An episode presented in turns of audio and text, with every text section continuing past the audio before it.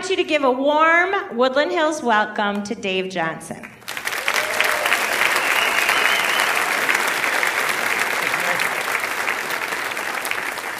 Ah, thank you, thank you. It's good to be here. Um, I was just looking at my watch and I'm going, okay.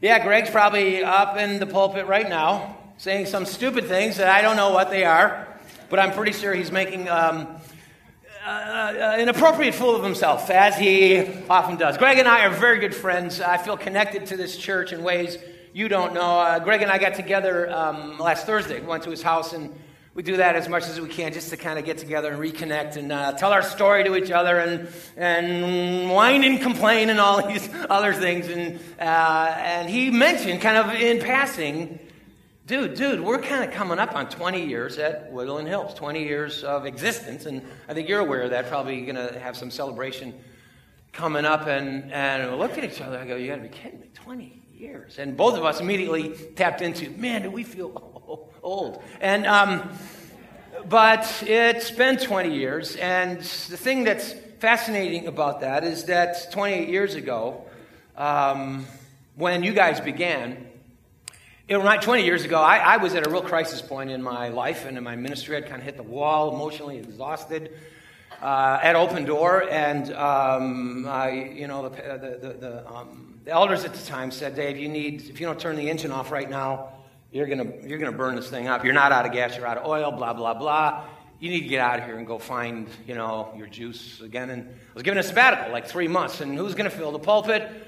Uh, we had a couple of people who could do it here and there. But Greg Boyd, this guy named Greg Boyd, was going to our church at the time. And we were good friends. And I remember calling him saying, Greg, uh, oh, would you, you know, think about, would you consider maybe. Uh, and for about three months, two and a half months, I think Greg Boyd came to Open Door and, and took the pulpit at Open Door. And at a critical time in our church's life, where we needed to hear uh, kind of a, an encouraging word, but a, a, word that was going to call us deeper um, in, into some things relative to the life of God. Greg came and invested uh, his life uh, in us, and it has marked us. It, it's affected our DNA as a church, and it's one of those things that, man, I just, everybody at Open Door, I mean, it's 20 years ago. They don't all remember that story, but I remember it, and I know it, and I know how Greg's life and ministry has affected us relative to kind of who we are and who we've become. But and it wasn't all about this, but it was also for him at that time when he took our pulpit for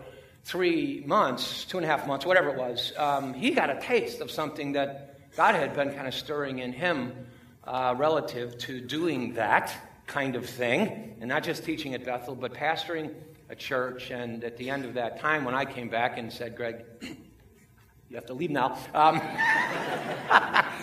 uh, no, we began to talk about what's going on here. And um, remember saying, hey, I want to start a church. And I said, that'd be great. Do it very far away. And. Um,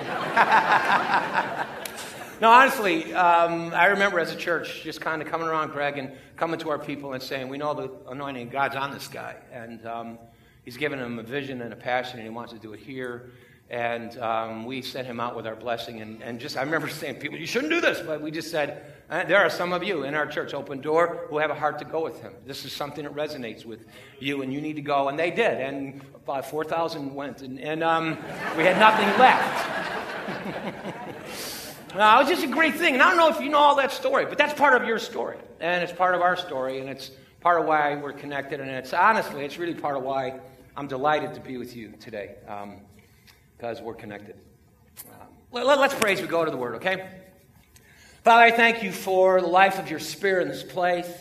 Lord, I just lift up open door right now. I think of Greg right now, um, probably doing something like I'm doing right now over there, um, saying hello to everybody there. And we just thank you for the connectedness of things in the Spirit. And now, as we come around the Word, I pray that the same Spirit that was activated in the context of our worship would continue to be activated and moving through the Word of God by the power of your Spirit. I pray it in Jesus' name. Amen. Uh, if you got your Bibles, open them to Colossians. I know you know where that is because you've been in Colossians. First chapter, though, we're going to kind of go back to some stuff you've already covered, I'm sure, but I told Greg about this and he said it's okay because looked at it from a different angle. First chapter, beginning in the third verse, where, because of what Paul talks about here uh, in this particular section, this morning we're going to talk about hope. And what we put our hope in and what it is we hope for and what it feels like to lose hope. And I think all of us know what that feels like from time to time, and also how it is that some people who live in very difficult circumstances that might consider that we might consider hopeless still find a way to have hope. When people are able to do that, I'm very curious.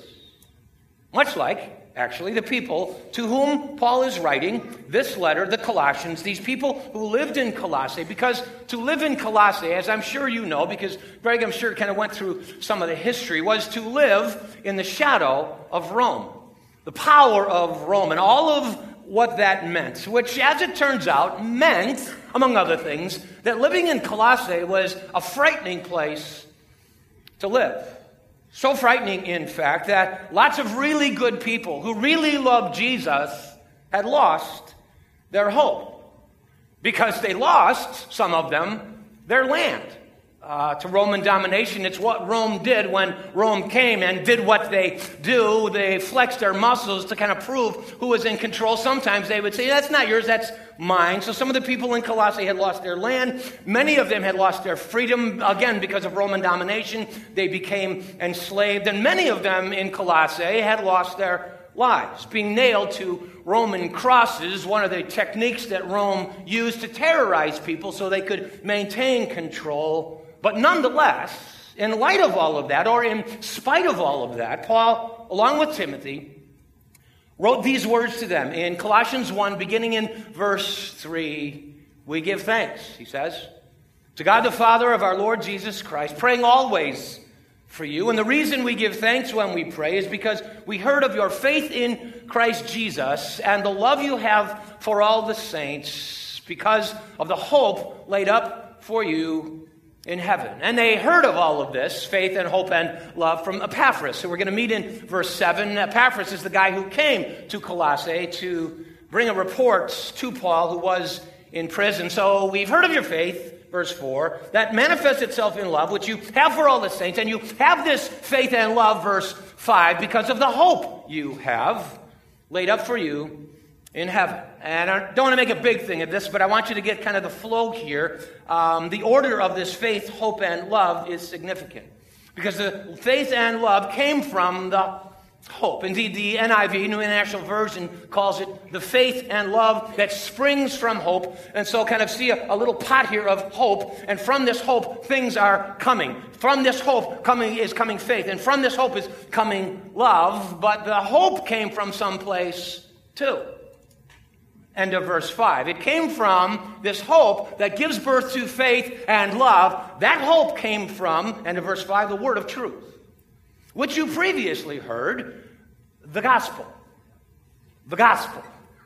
Familiar phrase or word. Um, the euangelion is the Greek word there. It simply means good news, which was a common phrase, this euangelion phrase in Paul's day used by the Romans to speak of what they referred to as the good news that Caesar is Lord, which makes this phrase, Jesus is Lord, uh, sound a little different. I don't know if Greg went into that or not, but Jesus is Lord is not just part of a worship song. It's in the first century would have been a very subversive thing to say, as if to say, no, no, no, I don't think it's Caesar. I think it's Jesus.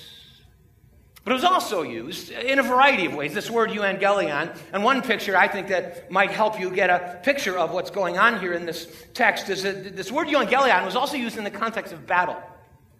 When the armies had gone to war and the people of the city are back in the city, not knowing how the battle is going, you can even kind of imagine what that would feel like. You know something's going on out there, uh, and it has, it's going to have a lot of impact on you relative to life and death, slavery or freedom, because if we lose this battle, we're slaves. If we lose this battle, we're dead. And so you're wondering how the battle is going when in the distance they would see a runner. And often, by what this runner was wearing, they would know he had euangelion.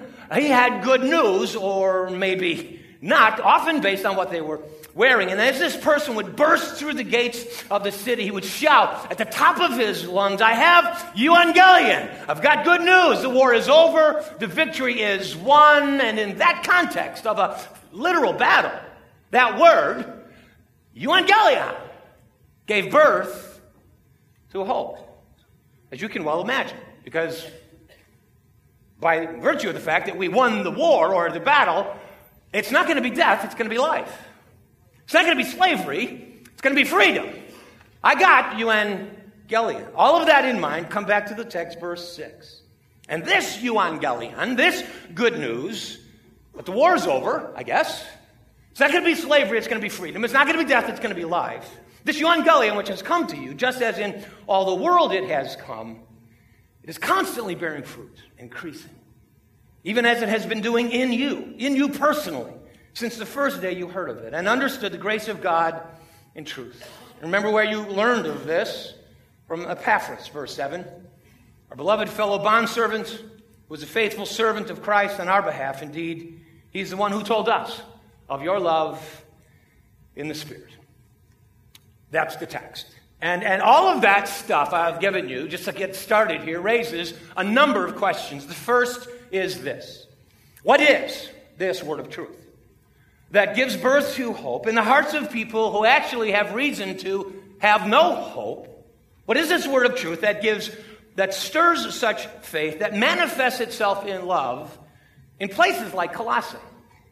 Um, but even beyond Colossae, according to the text, it says, because in all the world, Paul says, verse 6, this word of truth is bearing fruit. You may not know it, you may not see it.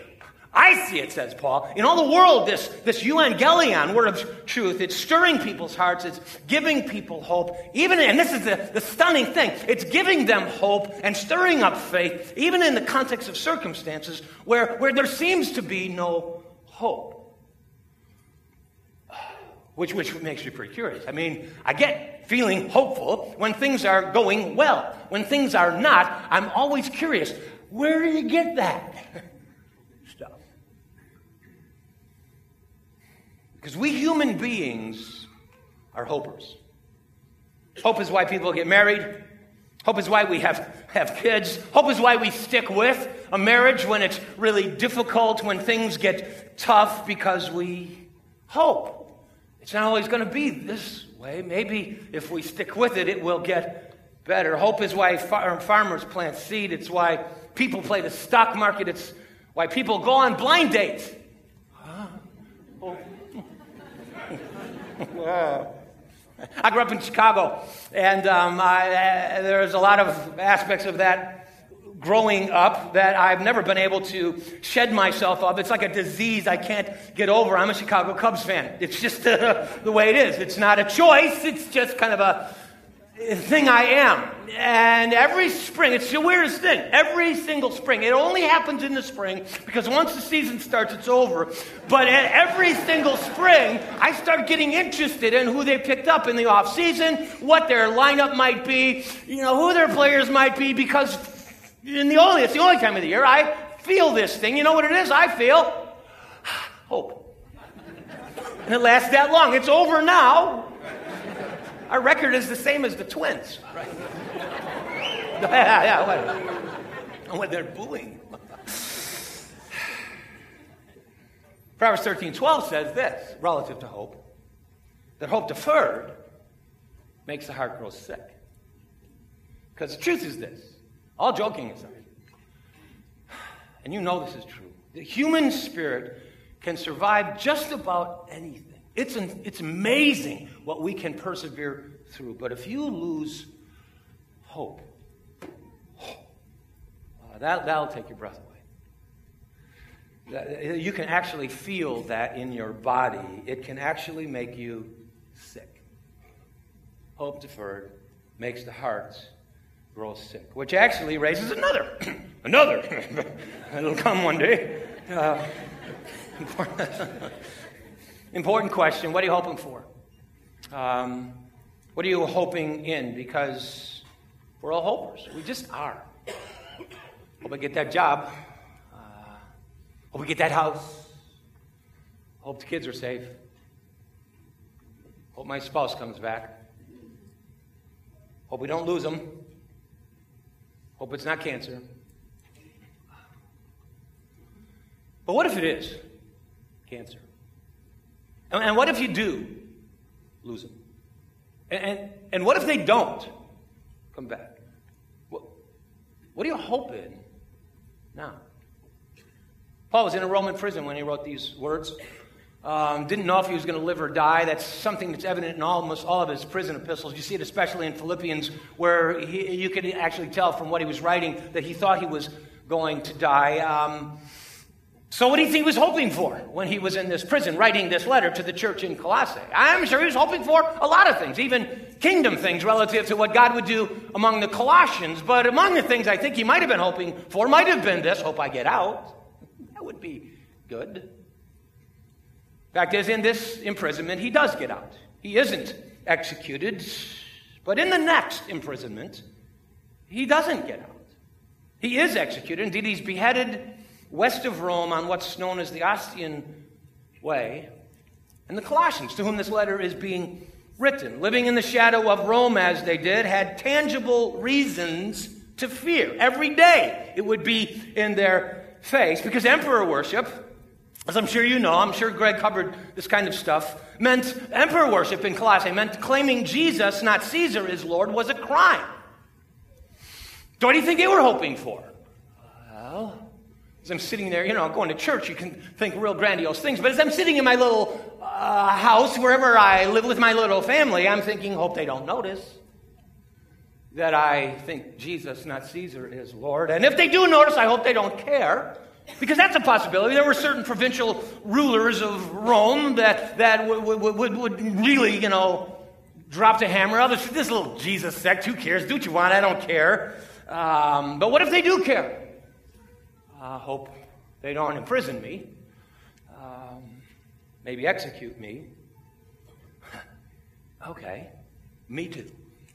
But what if they do imprison, execute you? What are you hoping now? And, and what on earth was this word of truth that sounded like good enough news to give people hope in circumstances like that? Well, short answer to that is found in places like 1 Corinthians 15. Some of you might have even been thinking of this, where this same Paul, uh, who wrote to the Colossians, wrote to the Corinthians with great passion, uh, reducing the word of truth, the euangelion, to this one thing. 1 Corinthians 15, verse 1 says this For I make known to you, brethren, the euangelion, the gospel, which I preached to you, which also you received, in which also you stand, by which also you are saved. For I delivered to you as of first importance what I also received that Christ Jesus died for our sins according to the Scriptures, and that he was buried, and that he was raised on the third day according to the Scriptures, and that he appeared to Cephas, that is to Peter, and then to the twelve, then to more than 500 at one time, most of whom are still alive, and then he appeared to James and to the apostles, and then, last of all, as to one untimely born, he appeared also to me. And that is pretty central to answering the question about what gives birth to hope in the face of Roman prisons and Roman crosses and Roman Caesars because now Christ has been raised. 1 Corinthians 15, verse 20. Described in 1 Corinthians 15, verse 20, as the first fruits of those who sleep, which sends a message to call Jesus' resurrection the first fruits. What it means is this we don't just cheer the resurrection because he did it, like someone scored a touchdown, yay, but because he rose, what that means is I will too and that was the evangelion. That was uh, at, the, at the root of this word of truth that gave birth to hope in places like Colossae, where there was very little hope, which just had to drive Rome nuts. because no matter how much they huffed and they puffed, no matter how much they tried to hurt people and crush people and terrorize people, because the whole design of the terror was to control people, there was still this growing group of people who still had hope. And their hope, in fact, was only increasing their faith. This is really irritating. And increasing their love for each other. We just can't beat these guys. Indeed, Paul said it this way. In 2 Corinthians 4, verse 8, afflicted, oh yeah, perplexed all the time. Persecuted, yes, struck down a lot, but I'm not crushed, not despairing, not forsaken, not destroyed. In other words, I still have whew, but um, while I get all of that, um, I really do, all the way down to the ground, and I'm guessing you do too, how this resurrection stuff gives birth to hope. I get all that, particularly when facing death. This question, at least for me, still persists. And the question is this what about day to day? Because the stuff I'm facing today and tomorrow, the things you're going to wake up with on your mind that are disturbing you and scaring you, might be life and death, but they might not be life and death. It's this day to day stuff. I grew up in church. My dad's a pastor. I've heard these verses, I've heard these things all my life. And, and it was like, well, you got heaven. So I wake up tomorrow morning and my wife can't stand me. My husband's having an affair. My kids don't want to be in the same room with me. I just lost my job. And someone comes up to me and says, You got heaven? I'm going to punch him. Sorry, I know that doesn't sound very spiritual, but it doesn't help. Heaven, when you're in the, when you're hanging on a cross, as it were, heaven is tr- true. I believe, but it feels real far away. Here's my question. How do you, how do you find hope? Not just when you're dying. I get that. I'd like to know how to do it when you're living. Because um, in some ways, that's the hard, hard place. Um, so, how did Paul do this? What did he see that maybe we need to see? Well, to answer that question, I, I want to kind of dig a little deeper. And let me, let me start with this. When I'm talking about this faith and hope uh, that c- can be experienced, maybe, in the context of really uh, difficult and real life situations that you're going to wake up with tomorrow morning. That the kind of faith and hope we're talking about here is, first of all, not born of denying or ignoring or minimizing your feelings of despair. It's not born of pretending everything is great when everything is not great. It isn't like fairy dust that magically makes your problems go away. Because here's the deal Paul saw his problems clearly, and he, and he felt the pain of them deeply. Indeed, in 2 Corinthians 1, verse 8, he says, You guys, in writing this letter, I don't want you to be unaware. I, I want to tell you about what I'm going through. I don't want you to be unaware of the affliction that came to us when we were in Asia. We were burdened excessively, beyond our strength, despairing even of life. I thought he never despaired. Despairing even of life. At least in this moment, I despaired of life. My, my point there is when he despaired of life, he didn't pretend he didn't. He saw these things, didn't deny or minimize these things. But here's the key, I think. While he didn't deny or minimize the pain he was in, the struggle he was facing, he saw more than these things. 2 Corinthians 4.18. He says this, For we look not at things which are seen, um, I'm not in denial, but, but, but at things which are not seen. For the things which are seen are temporal, which doesn't mean they're not real. Uh, they're real. They just don't last. But the things which are unseen are eternal.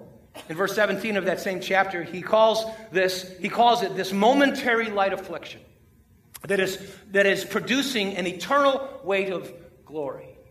This momentary light affliction. Again, I grew up in church, heard these verses all my life. This momentary light affliction, what is that? And I'll, I'll be sitting there going, that's, that's what I'm in right now. I'm having a bad day. It's just a momentary light affliction. It's a day. Uh, it's a week, and then it turns into a month. It's a momentary month. I had a bad month. I had a bad year. This, you know, you know this momentary, you know what Paul is saying? It's just one life. this life is a momentary light affliction that is, is producing an eternal weight of glory. Uh, that is why, though afflicted, I am not crushed. Though perplexed, I'm not despairing. Though in pain, I'm full of the faith that springs from hope, because though I see the problems and feel the pain, I'm not denying them, I'm not going to minimize them, I see more than those things. Which leads to the real question of the day that I would like you to camp around, and if you can, in some personal way, do it. Here's, here's the question What do you see? In what I'm going to call your personal battle. And I'm assuming you have one, because I have one. Maybe you don't, but those of you who do will resonate with this. In your personal battle to find hope and faith in the middle of, of circumstances that threaten to crush those things, what do you see? Hebrews 1, Hebrews 11, verse 1 says this about faith that faith is the assurance of things hoped for. There's that word again, hope. It's the conviction of things not seen, and things not seen are eternal things. They're, they're, they're, that's not the prosperity thing. They're, they're not the boat you don't see yet, but if you believe God, it'll appear in your driveway. That's not what that is. Um, people full of faith and hope live their lives. Let me get it down to this. People full of faith and hope live their lives with the realization, assurance, and conviction that there is more going on in life than what we can see with physical eyes. Because we're living in a much bigger story than today or tomorrow or this momentary light affliction. So people full of faith and hope do not deny, ignore, or minimize what is real. They don't pretend they're happy when they're not and call it faith. That's ridiculous. Um, when people, when, when Paul despaired of life, as I said a moment ago in 2 Corinthians 1 8, he didn't pretend he didn't despair. No, because people full of faith and hope don't deny or minimize their pain, they just see more. And what they see is a bigger story, and what they have is an eternal perspective, and what they know is that this life is not all there is to life, though they sometimes need to be reminded of that, and that's one of the reasons we need community to be reminded of what we forget. And what all of that produces, among other things, is freedom. I mean, we can find the sweet spot of this because we do move in and out of it, but when we can find it, what it produces is freedom and a kind of fearlessness to live and to love and to attempt and to accomplish, to sometimes defy, that is to say no when you're going to pay a price for saying no, to support when you're going to pay a price for supporting, to endure, to persevere. Here's the deal, beloved. Um, in uh, Colossae, the people of Colossae saw Rome. And they saw Caesar. And sometimes they saw their friends hanging on Roman crosses. And they didn't deal with it by going, it's not that bad. One little friend on the cross, what's the big deal? Uh, they, didn't deal with it by saying Caesar can't hurt us. Said, Rome, I just believe God. We'll all be fine, and no one will have any pain. They didn't do that because it wasn't true, because Rome was big, and they were getting nailed to crosses.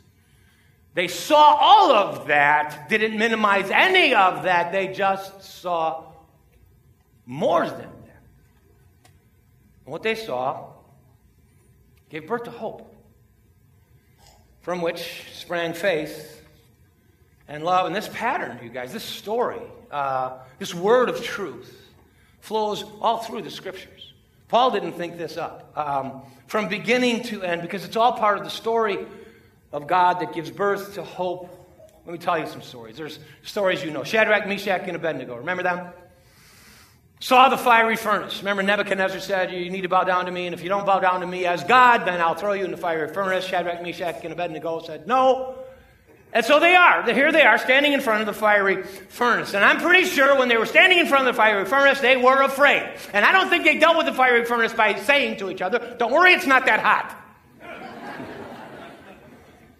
No, they saw the furnace. They felt the heat. They knew it was going to hurt. I'm, I'm sure they were very afraid. They saw it very clearly. They just saw more. And because they saw more, they defied the order of a king. You know the story when they said, Our God can't deliver us. And then they got real feisty. Our God will deliver us. And then they got a little more realistic and said, But if he doesn't, I don't care. We're still not bowing down to you. Uh, how do you do that when you can feel the heat and you're not denying the heat? You somewhere have to see more. Hebrews 11 27 says, By faith, Moses left Egypt, not fearing the wrath of the king. And the reason he didn't fear the wrath of the king was he walked out of Egypt going, He's not that bad. He kind of likes me. Uh, he wouldn't hurt a flea. that isn't why he left. He said he endured. He left not fearing the wrath of the king, for he endured as seeing him who is what? Unseen. So he saw Egypt. He saw the king of Egypt. And he knew what the king of Egypt could do to him. He'd seen it before when the king of Egypt didn't get what he wanted. And someone defied him. He understood all of that. He didn't minimize any of that, but he saw more than that, and so he left.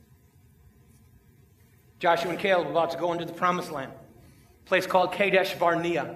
Numbers 13, verse 1 says this And the Lord spoke to Moses, saying, Send out for yourselves men so that they may spy out the land of Canaan, which I'm going to give to the children of Israel. And you shall send a man from each of their fathers' tribes, everyone a leader among them. The report from the majority was that it was indeed a land of abundance and promise. But verse 28 says this The people who live in this land are strong, and their cities are fortified and very large.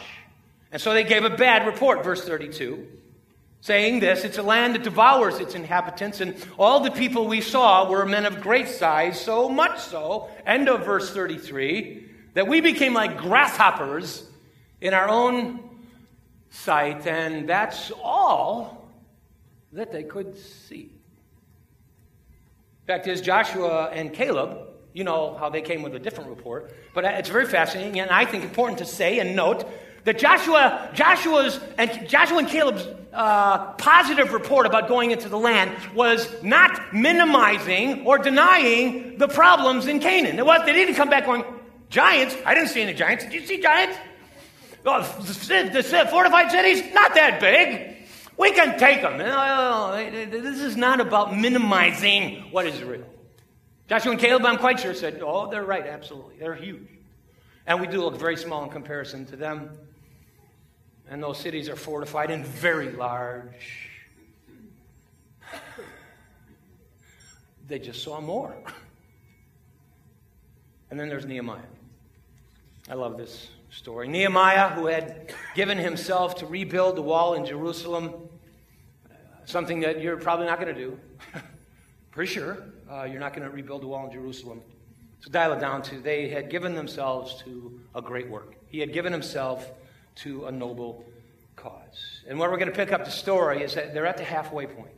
They've, they've built half of the wall, but half is left to go. And I just need to tell you, in, in, in, in every conceivable way, the halfway point of your ministry, of your life, of your church, of your marriage is a critical time.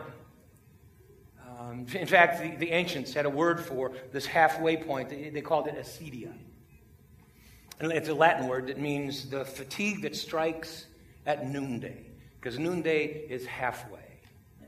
And the thing that's significant about halfway is that um, you're not near done, but you've been at this for a while. I, I remember when I was in college, I worked construction, uh, poured cement, uh, you know, between you know, freshman year, sophomore year at college, and that kind of stuff. And uh, it was 95 degrees in Chicago, and I get up every morning, and after I wiped the sleep out of my eyes, I had all sorts of energy. I mean, it was like I'm ready to go. And and then you'd work in the sun until it was noon. And the, the hard thing about noon wasn't just that you'd been in the sun for six hours; it was that you had six more hours to go. Uh, that's kind of a midlife thing. Some of you can maybe relate to. It's I remember, I remember just getting out of college, just getting out of seminary, nostrils flaring. I'm going to win the world. And then you hit this midlife thing. And it's not just that you've been at it for a while, because the, the work isn't what wears you out. It's, it's, it's the fact that I'm, I'm halfway and I don't, I'm not near done. And I don't have some of the same juice I had when I was just ready to go. Very significant. Nehemiah is at building the wall. They're halfway done. Critical place. In fact, it says in Nehemiah 4, verse 10, that the strength of the laborers was giving out at the halfway point. And this is what they said because there's so much rubble, we can't rebuild. So the rubble at the halfway point was all they could see. So they were losing hope. Even though if they would stop and maybe look at what had already been built, they might be take some joy. Wait, wait, wait, wait. We got to look at something other than the rubble. We at least need to take a moment here to see what God has done through the work of our hand and celebrate this. There's times when you can't see that, and one of the critical times is this halfway point. Because all they could see was the rubble, so they were losing hope. Which brings me to this question what do you see? Fact is this you know it's true. Anyone who has ever persevered in anything, a sport, uh, maybe something more important than that, a marriage, a career, uh, raising your kids, a ministry like Woodland Hills Church, anyone who's persevered at anything at all was able sooner or later to see more than the rubble of the relationship, more than the rubble of the marriage, the ministry, the mistake you've made. I've been at Open Door for 31 years. A few months it'll be 32, and, and I, I, can just I can just tell you as I think about the story and the journey of being at Open Door. Um, more than a little rubble. And I can also tell you there were times, and there will probably maybe be times again, I don't know, but there are times when the rubble is all you can see. And those are the most discouraging, critical. We've built something, I don't even care about what's gone on before. The wall we've already, oh, this rubble, we cannot rebuild. By the way, what I'm describing is common to man. This is life. If you've never experienced this, you're 10. I, I, I don't, um, anyway. Um, remember some time ago um, at Open Door doing a, a series of sermons, and, and, and one of the things I tried to point out was that there are things in our lives that are true, and then there are other things that are more true which is weird because you usually think of things that are true and false. But okay, there are things that are true and then there's things that are more true. For example, um, uh, uh, you're sinners, every one of you. Uh, you have blown it more than once, and you may be even living right now with consequences of sin that, uh, uh, and those consequences aren't going to go away for a while. That is absolutely true. But there is something about you that is more true. It's this: in Him we have redemption through his blood the forgiveness of sin according to the riches of his grace, and in him you have been made complete. That's more true. But what do you see? When it even comes to your sin, because sometimes all we can see is the rubble. In fact, what is the rubble for you uh, that's convinced you I could never rebuild my life? my soul, uh, my marriage, this ministry, whatever. Listen, listen, listen to me here. Sometimes the ability to see more than the rubble involves a choice. And sometimes you need somebody kind of shaking you a little bit and going, you need to, you need to decide something here. You have kind of chosen, and I'm not on your case here, but you've just, you've just kind of become transfixed with this stuff that, that is overwhelming you. You need to make a choice. By choice, by faith, I'm sorry. Yes, by faith, Moses chose. Hebrews 12, verse 2 gives, in, gives this advice, advice for endurance, running the race with endurance. How do you do that? Fix your eyes I'm telling you, fix your eyes on something other than the rubble. Like what? Well, Hebrews 12, verse 2 says, Try Jesus, who, for the joy set before him, endured the cross, despised the shame. So some of you, in your personal struggle to find hope and faith in the midst of circumstances that mitigate against it, kind of need to decide. And that's the little gift you get today. I just, whew, that's I just needed a nudge to go, whoa, I'm, i need to look up every once in a while. But sometimes, and this is going to go a little deeper now, um, the ability to see more is a gift. Because sometimes we go blind. And all the encouragement in the world to look up and see more doesn't help. Because even when you do look up, you still can't see because you've gone blind. Uh, remember Elisha's servant? In that crazy story where, where he, he came to Elisha in 2 Kings 6 uh, because the Syrian army had surrounded them. And he came into Elisha's presence and said, What are we going to do? We're going to die. This is over. We're toast. So Elisha says in verse 16 of 2 Kings 6, Don't be afraid. Here's why. For those who are with us are more than those who are with them. Really, my paraphrase of what the servant said. Really? Uh, what do you see that I don't see? And so Elisha prayed, verse 17. O Lord, I pray, open his eyes that he may see. And the Lord opened his servant's eyes, and he saw. Behold, the mountain was full of horses and chariots full of fire. So, what are you saying, Dave? Are, are you saying that there's horses and chariots of fire all around, and I just need to see that? Um, no, actually. I'm not saying that. Because I don't know that. What I am saying is this God is for you. I know that. And Christ in you really is our hope of glory. Colossians 1 27. And if God really is for us, says Paul in Romans 8:31, then who can be against us? Listen to me. Now I'm going to go through this Romans 8 thing. You'll see it on the screen, but I want to I want to read it to you as if I were trying to appeal to you the way I think Paul is doing when he writes this. Listen to me. He who did not spare his own son, but delivered him up for us all, how will he not also with him freely give us all things? Who will bring a charge against God's elect? Who will bring a charge against you? You think God is doing that?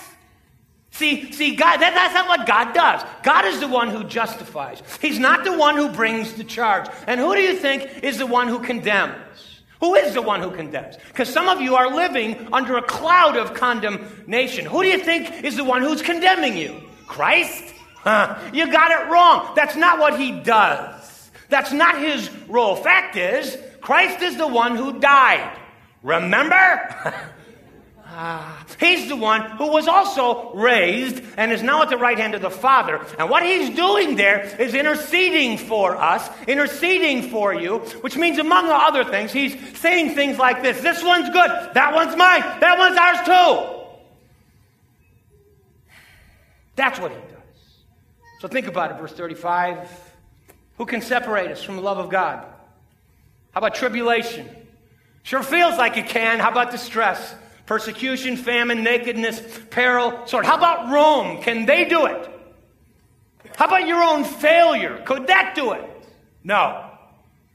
He says in the next verse, because I'm convinced that neither death nor life, nor angels nor principalities, things present, things to come, nor powers, nor height, nor depth, nor any other created thing shall be able to separate us from the love of God which is in Christ Jesus our Lord. And that, beloved, was the word of truth, the euangelion, that was giving birth to hope in places like Colossae, where there wasn't much reason for hope, and in Roman prisons where people like Paul thought he was going to die.